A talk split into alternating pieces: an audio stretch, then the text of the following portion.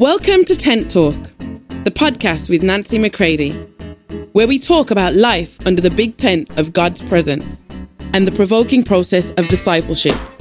Here we go.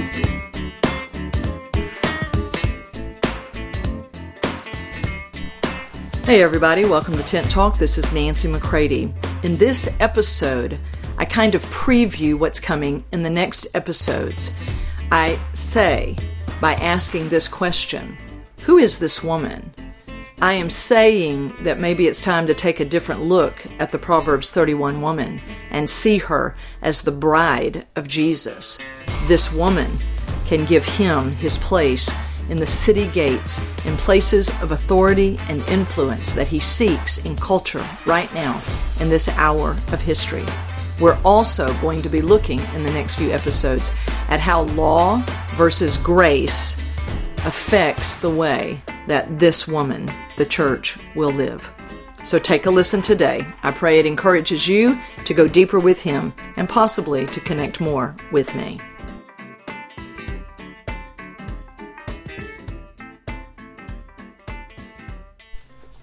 Who is this woman? So I'm talking about the Proverbs 31 woman spoken of in Scripture. Don't turn me off, be you man or woman. Listen to me carefully. I'm talking about the wife of the living God, the bride. This is where men have to get used to being a bride, being a wife, and this is where women oftentimes have to get used to being sons. Uh, so this is what we've got to recognize is that all this terminology, these semantics of the bride and of sons and all is God is attempting to express to us who we are to him and the intensity of the intimacy that he is after. This is not some intimacy of low lights and soft music where there's all kind of funky stuff going on in the dusky light this is where we live in open face, bright light, fellowshipping with Him, where He can address us as sons. He can address us as His wife in the earth, if you will, the bride of Christ. So we've got to let it be what it's really meant to be. So I'm speaking of this Proverbs 31 woman today as who I believe she is in the height of the the uh, intentions of the scripture. Uh, if you relegate it to just a woman who stays home, bakes bread, you know, is subservient, obviously, I think you're going to miss it. Uh, I am of the belief in the new covenant there is a mutual submission between men and women. Oh, how hell truly fears this. But more than our human relationships, the number one activity in the wine press of God is where He's putting love in right order between uh, the individual and Him. And then there is a corporate, uh, collective expression of that within the church.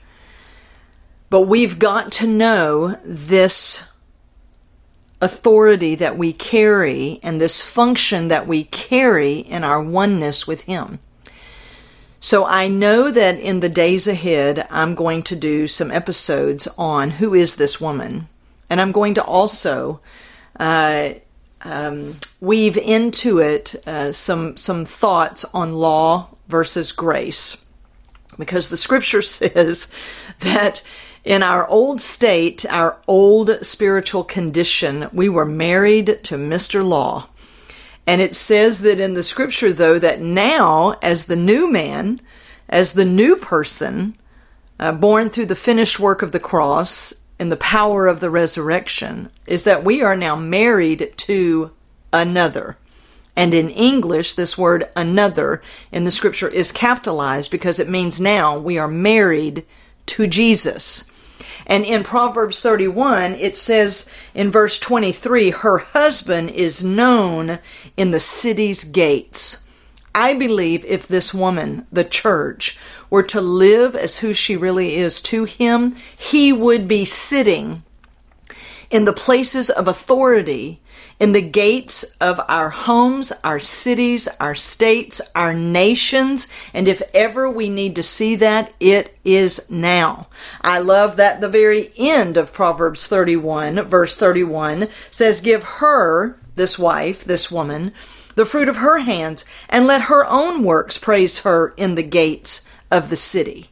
For more information on Nancy, please visit nancymccready.com or follow her on social media at NB If we could see this woman, the church, living in such a way, in such maturing oneness, that it gives her husband, Jesus, true active authority in the gates at the mountaintops, the influencing places of our culture, that Jesus would be able to express himself through us, then also he then in turn lets the, the works that we're involved in in such deep grace with him would praise us in the gates of the city. Do you see this mutual life together? Of course, he is preeminent in all things. He's the source of all. But he longs for a oneness where there is a mutual shared life together. And so we're not going to make much of ourselves as the church and we just want to be a friend to our city. No, first, do we want to give Jesus preeminence in the city gates, in the places of authority? Do we want to allow that? Then we need to look at the Proverbs 31 woman as the church. I'm just suggesting to you, look at her as the church. And if you read Proverbs 31 in the Amplified Classic, oh, wow, what a church. What a wife. what a woman. What a bride. Can we get out of gender, making everything about gender? And let's first let it be about spirit, who we are in spirit. And then I believe the gender issue would begin to clear itself up ever so quickly. So, this episode today is to get you ready for what's coming in the next few episodes because I'm going to weave together who is this woman in Proverbs 31 and what are the differences between law versus grace. Oh, how we need this right now because we need to be activated in the grace of God. We need to be activated as who we are, men and women, moving together, shoulder to shoulder, in mutual submission, pleasing the Father and crushing the enemy under our feet. Not in some hyped up, um, you know, glorified just preaching of it, but the true slow fire discipleship that's going to actually cause it to take effect inside of us. And then there'll be a, a showing of it within the church. It can happen, my friends. It's happened before. It certainly is happening now and will continue to happen as we awaken to what it is that the Father has always wanted. I'm after an awakening that is beyond some glorified church service. An awakening where the spell that is spoken of in Galatians 3 begins to break off of us and we step into the grace, uh, supercharged grace of the Father to actually live and work. Yes, work as who we are. There were works that were uh, written down for you before the foundations of the world. And you are being prepared for those works right now. This woman in Proverbs 31 is a working woman of authority. And her works give her husband a seating in the city gates. And then he, in turn, praises her in those city gates. Can we live in this? I pray that we can. So, thank you for listening to this today as we get ready for the next episodes here on Tent Talk. I'm so glad that you were with me. Please go to nancymccready.com, check everything out there. Go to my online school and community, theproducersway.com, and let's get involved in those places together. All right? I love you all. Talk to you soon.